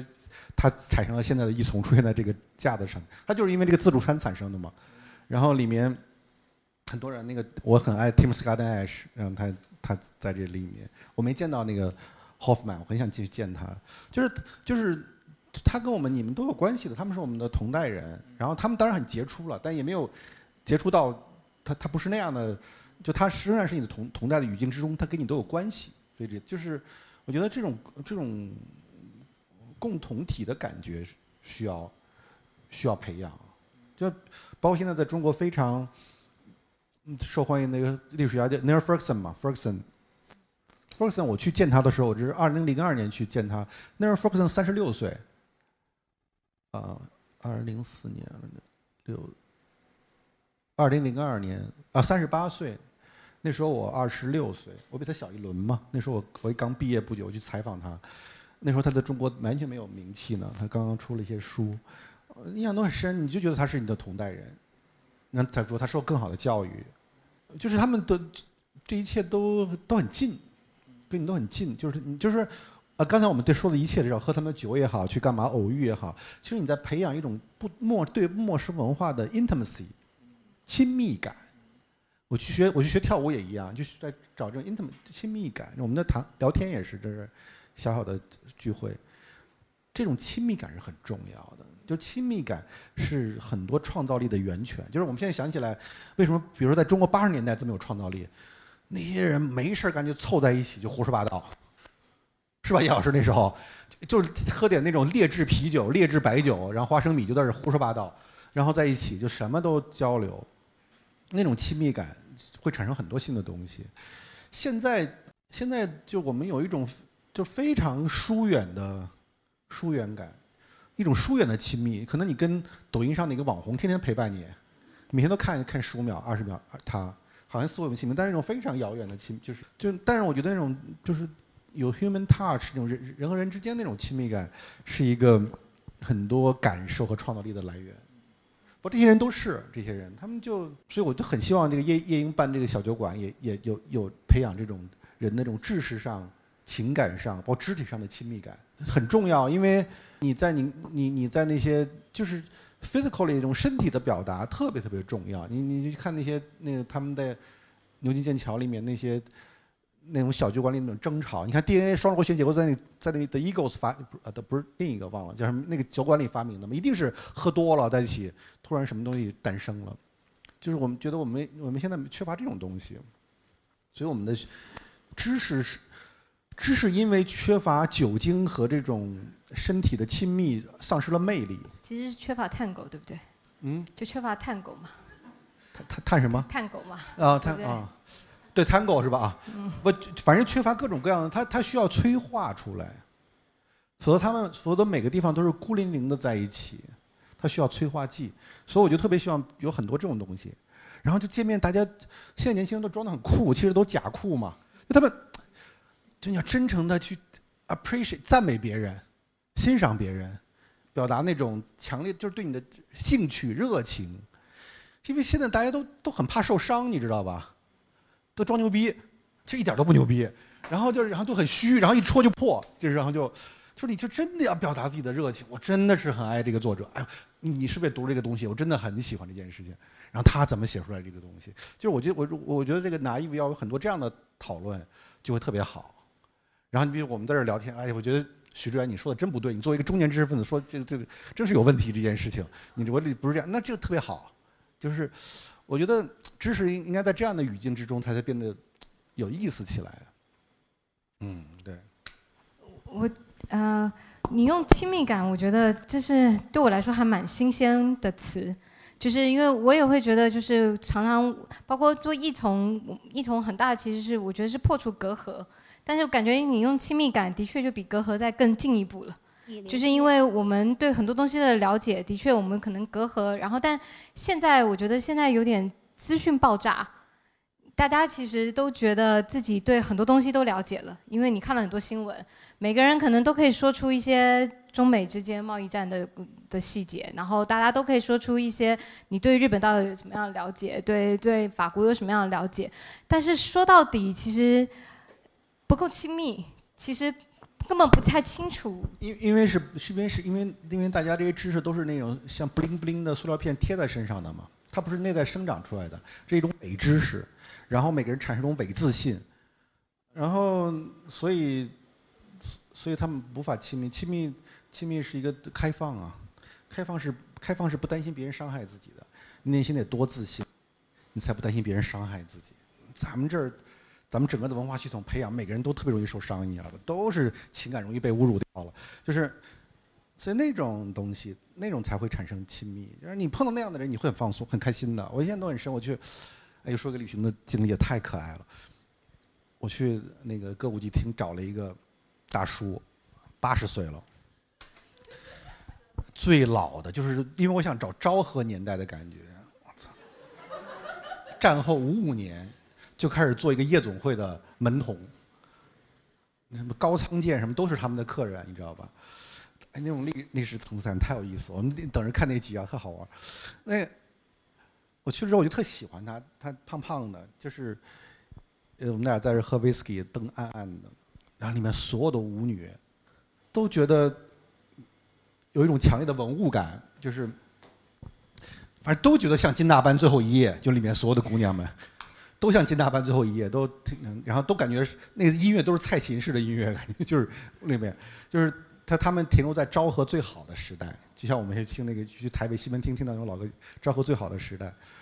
然后他又讲他从小怎么做门童，慢慢成为经理。然后里面日本经济繁荣的时候，好多不同的菲律宾姑娘都在，他们都在这个店里面成为陪酒的小姐。然后我就特别可，我就问他，我就说，如果你爱上这些姑娘怎么办？你作为一个经理，年轻小伙子，你看，他说了，他说，嗯，他说这是一个禁忌。因为这是，因为他们所有的都是我们公司最重要的财产，我们这爱上他们，就算我们会会毁坏财产的，这是一个非常大的禁忌。讲其中一个菲律宾姑娘，因为他们当时有个指标一亿日元，就是当美国姑娘赚到一亿日元之后，他们就就是一个最大的成就。一个菲律宾姑娘赚了一第一个一亿日元，她就回到了马尼拉结婚了。然后他们就会邀请所有这些同事们去马尼拉找他去玩儿。然后那时候他们小费挣的非常多，就随便出来都是上万、几万日元的、十几万日元的小费就给他们。那个经济特别蓬，光经济泡沫破灭了，然后开始日本开始很少来这儿消费了。来的所有的客人都是老客人，真的都是比我还老很多的那种那种人。然后，但是你你看到里面一种奇妙的亲密感，因为他们都来了几十年了，他们这里很很安心。每个人都很安心，就是当时好像回见来见老朋友那种感觉。他们还有那种，我都我都好多没见到那种，知道那种旋转球那种光点闪那种 disco 舞厅那种，我都好多没见到，我还见到那个东西。就是就是你觉得那里面那么多那个层次，然后那时候你对昭和时代产生了一种深刻的印象，在就黄金时代是什么样子的？否则你读多少本书都没用。他给了你个很非常生动的一个理解，所以就去读这些人呐，去读这些，然后墙上贴那些他们那些不同的年代那些照片呐，那种，嗯，反对，反正这些层次、这些细节都给我印象特别深。刚才那个徐老师 Q 到我，就是我简单也做一个分享，因为对老师讲的那个亲密也特别有感触。就因为之前就是在伦敦有见到梅西尼老师，然后有去采访，大家可能都很熟悉的一个译同作者叫奥兰多·费吉斯，然后他有一本书即将要出，叫《欧洲人》，讲欧洲文化是在十九世纪如何形成，然后其实就分享一下跟他这个亲密接触的经历吧。呃，因为去年去年采访他的嘛，当时脱欧如火如荼，而且还没有结果，没有定论，然后去他在这个大英博物馆附近的他的办公室。在一个阁楼上，叫英国那种房间特别小，那个楼梯都转不开身儿。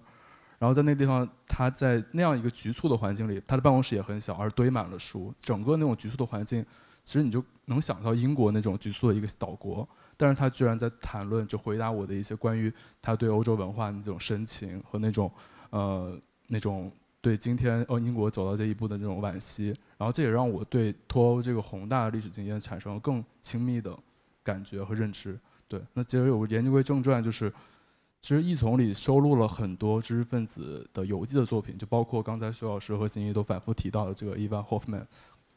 他写的这个回访历史是讲东，是他呃阔别多年回到波兰、回到东欧的一个游记。那其实徐老师刚才也提到，他在十年前在理想国也出了一本书，叫《一个游荡者的世界》，是二零一二零一一年出的，已经将近十年了。那我记得他在这个序言里写说。呃，徐老师说，他当时像这个启蒙时代的小册子作家一样，给大家介绍各个地方的风俗和思想，然后希望大家能跳出狭隘的自身，关心更大的世界。那其实十年过去了，而当时写这本书的时候，徐老师那些游流利的经历可能更早，可能在世纪初。那，呃，我们现在距离世纪初可能将近有二十年了。那我们中中国的经济地位，包括国际环境都发生很大的变化。然后我也有看到说，通过 B 站这个平台去调查，就是说发现通过弹幕去分析，发现中国的年轻人其实往往随着国际视野的开阔，反而变得更保守了，更偏狭了。那我这里想问徐老师核心和心仪的，就是说这种保守性的转向，你们如何去理解呢？会不会影响会影响到你们日后对一从选题方面的考虑吗？其实挺有意思的，因为一三年一从发布的时候，其实那时候我们。应该在安安贞桥那个空间里面吧，我记得我当时就好像说了一个，你说我说，你看你可以找新闻，我说就是我们要，我觉得中国可能有重新回到封闭的这种这种趋向，我觉得这是挺不不让人不安的趋向。这我觉得这是双重的，也就是一个是任何一个社会在，其实他们都是钟摆式的，钟摆的本质就是历史的。钟摆钟摆是也也挺正常，因为每代人都会厌倦上一代人，因为他他处在上一代的阴影之下，他就会要反要本能的反抗上一代人。当你们总总是说外界这么好或者西方这么值得追求的时候，我们下一代就会逆反这件事情，这是非常正常的一个反抗行为。所以任何社会都是这样的。日本在明治维新三十年之后，二十年多年之后，他们有一个本土的运动。包括柳田国男这些人都是这么兴起的。其实，他们要追寻什么是日本的本质。包括冈冈仓天心这些人都是这样的。所以，它是正常的一个回一个回报，就是我们的故事到底是什么。然后要逆反，所以它是另一个摆。另一个就是，嗯，就稍微让人更不安的，就是说这个过程之中，它应该是个自然的逆摆，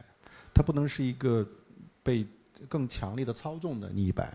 这就是一个比较危险的，因为。当年的德国和日本，他们也都有相似，包括俄俄罗斯都有相似的问题。它又又加上人为操纵的是逆反，它本来是个健康的一个自我修正。当自康健康的自我修正呃被加入了外就是更强的意志之后，它会出现它的问题，它会产生新的嗯偏狭和狂热，对自我的一个偏狭和狂热。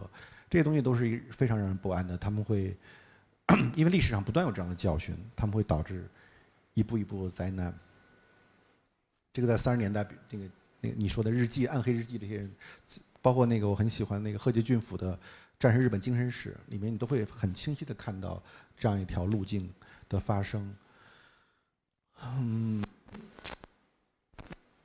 我其实也没有什么办法，就是我也不是那么勇敢的一个人，就是你要还有很多 survival skill，你要生存。我觉得还是要进行一些自己内在的一些。抵抗吧，而且当大的时局变化的时候，那非常英雄的人，我是很很崇拜那英雄英雄主义的人。如果你不是的话，成为一个尽量的微小的，或许微小的一个抵抗者吧，保持一点自己内内心的一些准则，而且这个内心的准则跟你的言谈、跟你的行为之间是有关联的。其实那个那个《战士精神史》里面有一个东西，我还挺感动的，就是讲起战士的时候，日本人跑到浅草去去看那些小剧场的演出，然后外面的轰炸嘛，然后他们生活也非常的痛苦，但那个欢笑的一刻，就是在小剧场里，大家更需要小剧场那种欢笑、那种放放松那一刻，那一刻可能就几分钟或者十几分钟，看那个戏四十分钟，却可以支撑他们再度过一段时间漫长的时间。我觉得我们自己，包你的你和你的朋友之间，要创造很多这样的欢笑的时刻，小剧场的时刻，然后这一刻可以支撑你又可以走一段时间。我觉得只能这么，好像对于我们大部分人只能这么做，别的，嗯，而且很多时代的转向也会突变到来的，当。当你心里仍然有很多这种欢笑或者这种保，就是保存一些东西的力量的时候，当时代转向的时候、转变的时候，他们就会爆发出意外的力量。你经过嗯改革开放那些人都会知道，就是那一刻突然之间，有传志看到了说可以放牛了那种心花怒放，你知道吧？可以自然农民可以随便养牛了，自己养牛了那种心花怒放。因为我新的可能性到来了，那这些，呃，内心有力量的人，他们就会绽放出来。嗯好像也只能如我现在只能享受这些东西，就是我我准备先把探戈学好。我，嗯，我前几年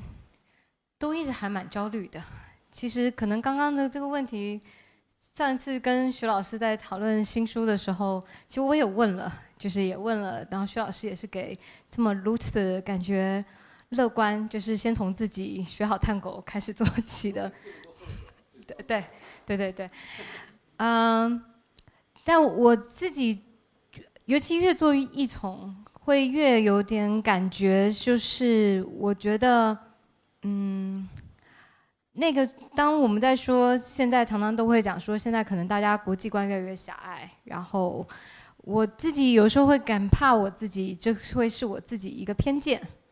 就是我觉得好像一方面有这样子的，有有这样子的趋势，但是在做异从的时候，我觉得我越来越会希望自己警醒的告诉自己，就是。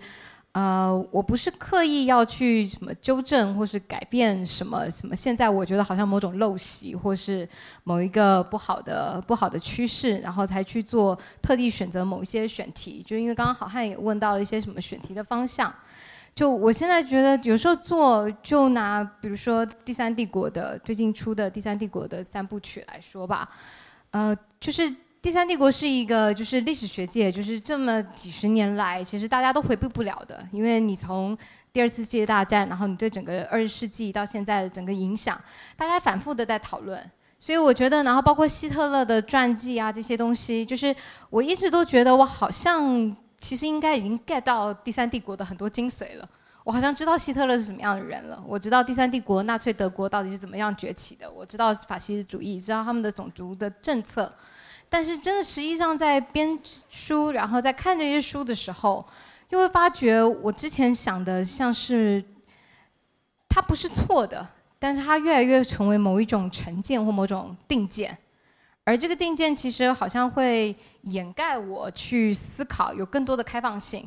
所以我觉得，刚最一开始徐老师讲到一从，其实开放，然后还有好奇心。就我会觉得，有的时候，当我们去一直去想着，就是大家都越来越国际观越来越狭隘啊，然后越来越好像不不去关心这些事件，好像我其实也对于现代人，尤其比如说年轻人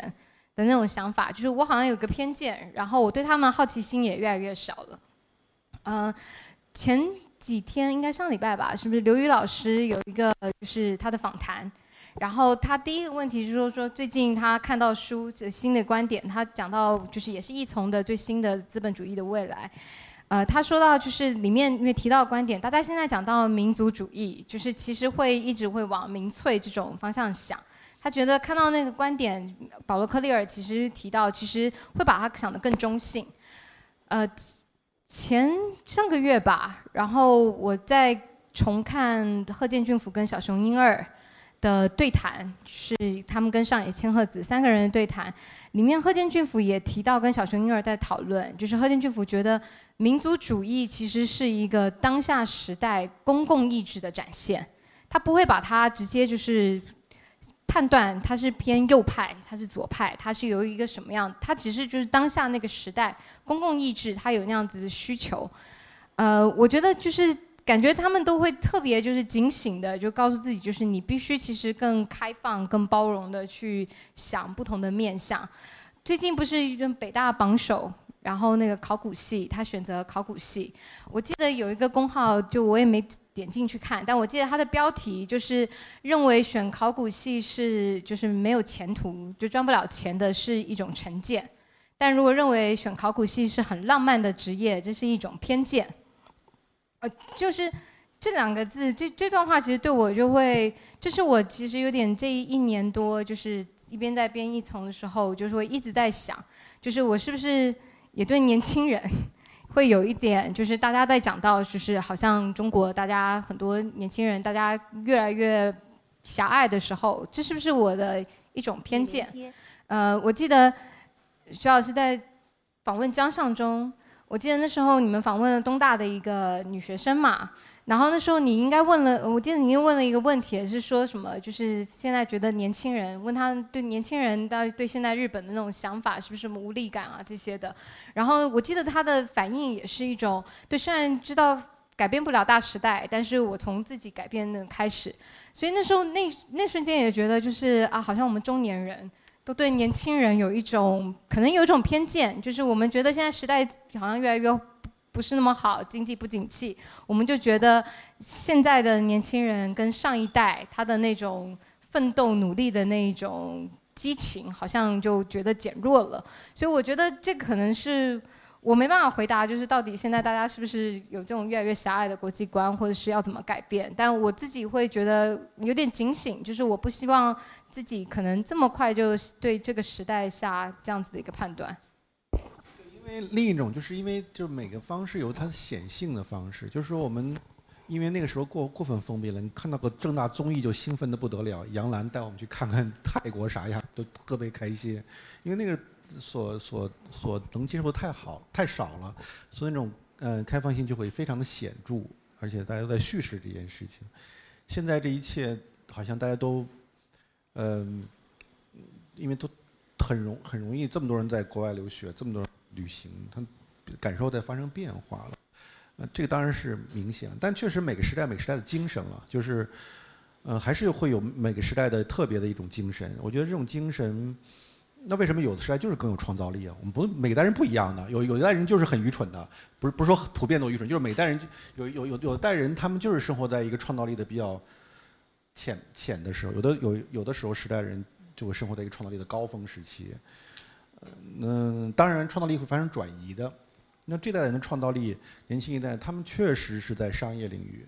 那王兴、张一鸣，他们可以在五十年时间里建立一个这么样的一个帝国，这是之前是完全不可想象的。嗯嗯，这是这是他们就这代人的方式，包括你说薇娅，对不对？带一个那么多的货，这是他们的创意的表达。但至于说，至于这种创造力在历史的更长语境中扮演什么样的角色，是跟李泽厚写了那样的是一样的吗？还是说跟崔健写的那首歌是一样的吗？不知道。但可能因为我们受的训练，本能觉得那些是更好的，不知这也是可能是我们的偏见。但是，嗯，但是我觉得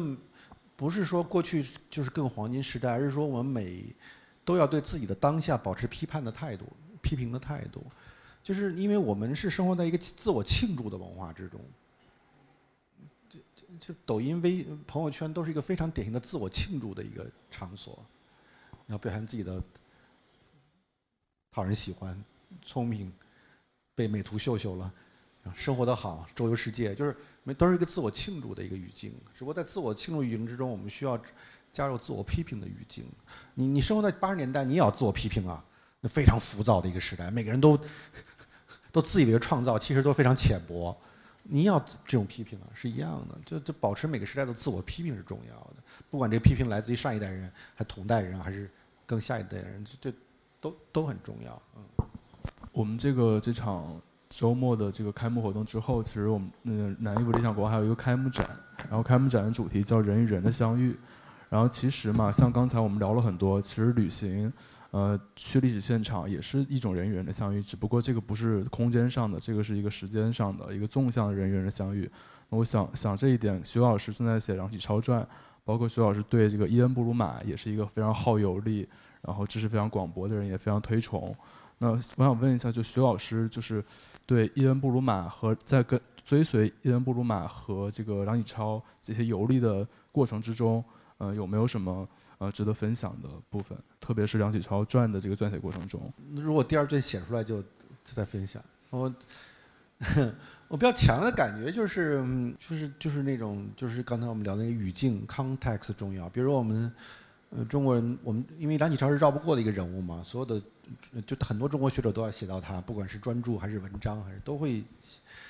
他他有点像是福泽谕吉，或者是伏尔泰加狄德罗。就是他们是一个整个的新的思想构架的建构者，所以你如果想他和严复嘛，他们两两个人，如果你想从这个这个中国到下一个中国之间，他们两个是无法绕过的一个，就必须沿着他们的造造的桥梁去踏过去才行。但同时那么多的写作，其实我们嗯非常少的关注他的他自己生活的语境。他他被视作是一个已已知的人物，他的行为。但是他比如我在写第二卷，写的一八九八年到一九一二年，他生活的他不是一个书面梁启超，他是生活在一个非常具体的明治晚期的东京与横滨的中国流亡者。他要面对什么？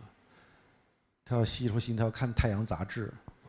太阳》杂志是个什么样的东西？然后当时日本人在讨论什么？他抱着怀抱着一腔的要学习明治维新的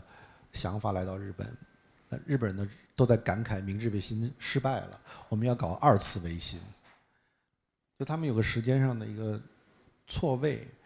然后他带着很多憧憬，觉得大为中心伊藤博文可以帮助他去帮助光绪皇帝复位。那到了之后，发现日本政治人对这没有兴趣，也也不理会这件事情。然后他觉得别人都愿意去帮助他们日本人，原来他们是对中国去帮助中国的真正热情，原来他们充满了现实利益的考虑。对他帮助最大的就是奥库玛嘛，大为忠信，最后是二十一条的签署人，去 push 袁袁袁世凯签二十一条的人。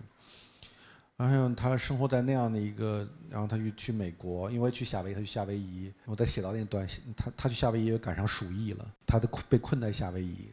然后那个疾病，啊，那黄祸，然后那种把中国人跟疾病连在一起的那种苦涩，在他心里是怎么怎么作用的？然后还有很多细节，特别有趣的细节。那就他刚去日本，然后这个去参加日本的反正一个招待会吧。日本已经开始吃不费就自助餐嘛，他们没吃过自助餐，他就在桌上等着。后来自助餐散了，不就饿着回去了？因为自助餐也是个陌生人。包括他要去学日语，然后他怎么怎么看日俄战争啊？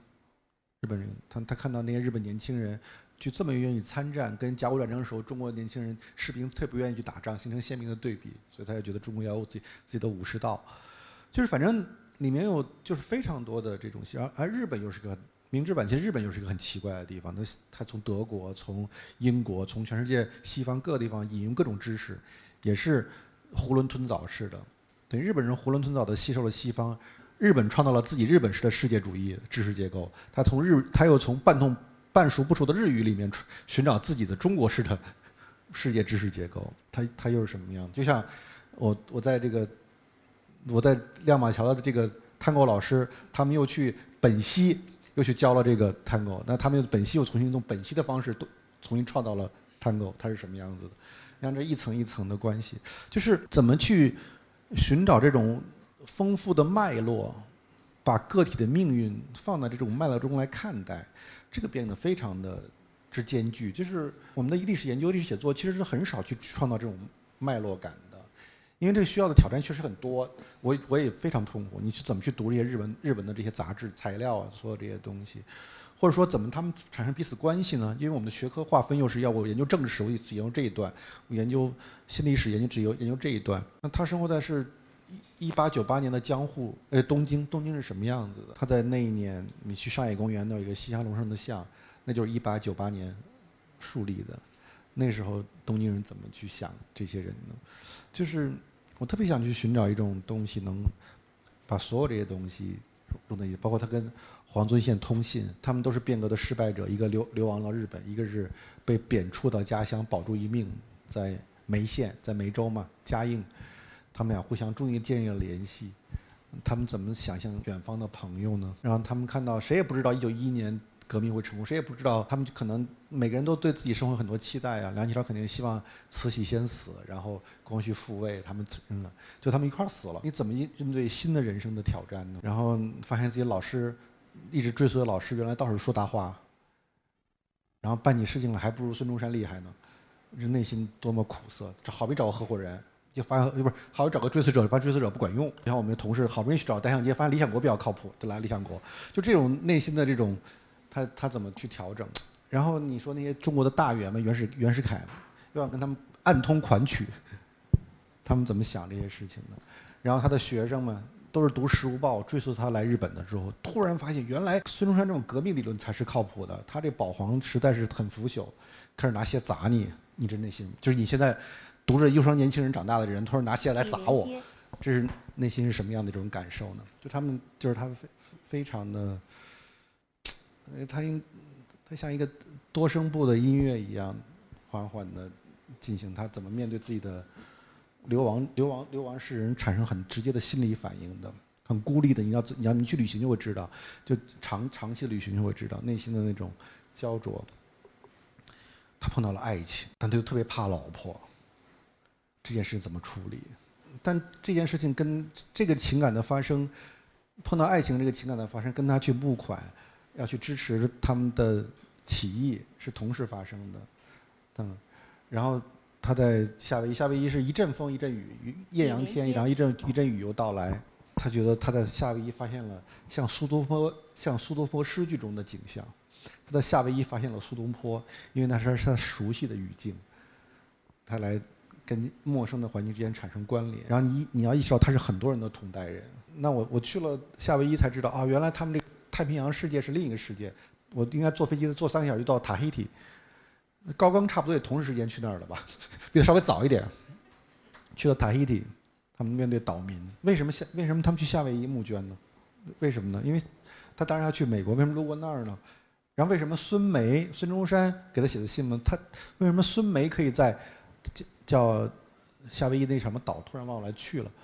哦啊哦啊，不是贸易岛，它叫贸易王。为什么它能有那么多的地呢？因为夏威夷是个独立王国，他们他们是所有的移民世界里最不歧视中国人的地方，所以他们有的，他们还会娶这些土著女子，等于是当时中国人想联合夏威夷人来对抗白人，嗯，然后而且夏威夷在这些他们他们会遇不断的遇到各种政变，国王要被推翻了。女王被推，女皇被推翻了，所以他们有很多真切的政治的感受。如果你生活在旧金山，你离华盛顿很远，你感受不到那政治的波动。但在夏威夷，你感受到政治的不断的身边的波亲密感，因为因为国王也住那破房子，也不怎么样，反正走走两步就会有有可能会碰到国王，政治的亲密感。然后他们在那里面，所以说服这些人，你他们一定是的，就是我们现在去听的哈哇伊，就那种姑娘们都都那个什么那那花环吧。梁启超下下船一定是爷爷给他花环的，然后他到了第一天，就哈哇伊什么就忘了什么报纸就开始报 news 嘛，报道他们，说他的投资八万五千八万五千两白银嘛，八万五千万美金和美金，他怎么去那儿开始展展开活动的，就是，嗯，会，就是那种无穷的细节，他去他去他去澳大利亚怎么，当地报纸怎么形容他？说他是个 master，因为他是举人嘛。西方人不知道怎么理解举人这件事情，因为可能进士就是一个 doctor，所以举人就是就是 master，所以他会用说说他是个 master 学位，一个一个硕士这种类似来就报纸上这么形容他。然后嗯，对，然后他们每个人都要去学会去吹牛。梁启超是很谦逊的人，但他如果是要说服所有的这些人，